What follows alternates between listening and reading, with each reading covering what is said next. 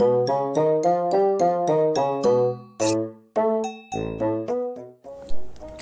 い、皆さん、こんにちは。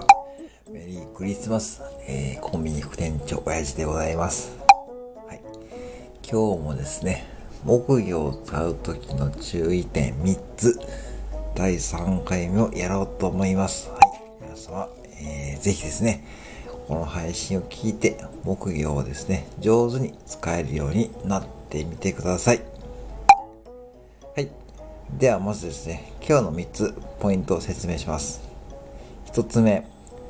朝一で木魚を叩きましょう。2つ目、木魚を叩くと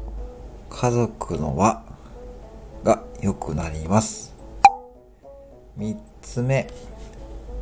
寝る前にも木魚を叩きましょう。これですね、あの、私が使っている木魚のですね、Amazon のページを見るとですね、ちゃんとですね、あの、木魚を叩くと、癒しの効果があるというふうに記載されております。なので、まず一つ目ですね。朝一で木魚を叩きましょう。これはリズムはね、皆さんもそれぞれの独自のリズムでいいです。私はね、こんな風にですね、ね、毎朝練習しておりますからですね、まあこういう風に叩いております。なので、これはですね、皆さんお好きなリズムで大丈夫ですので、ぜひですね、やってみてください。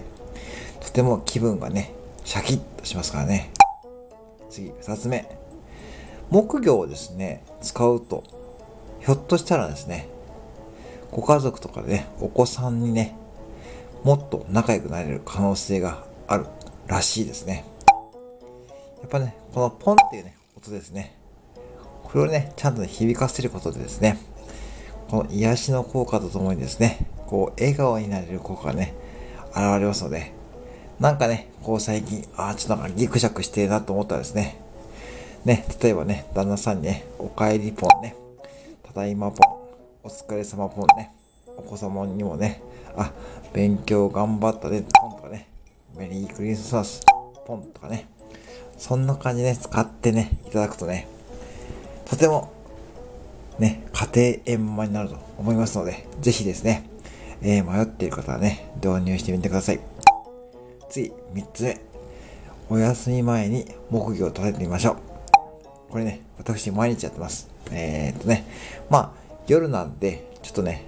トーンを下げてね、ちょっと叩くんですけども、これ叩くことで、朝の目覚めがね、とてもいいんですね。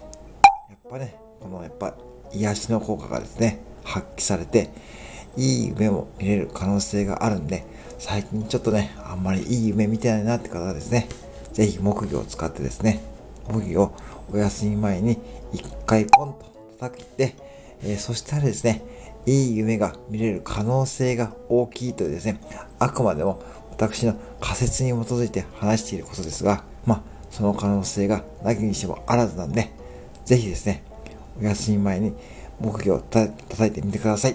ね、そんな感じでね、今日は、えー、3つ。結構ね、今日もね、有料級ですからね、ぜひですね、皆さん、木魚を使ってですね、やってみてください。以上、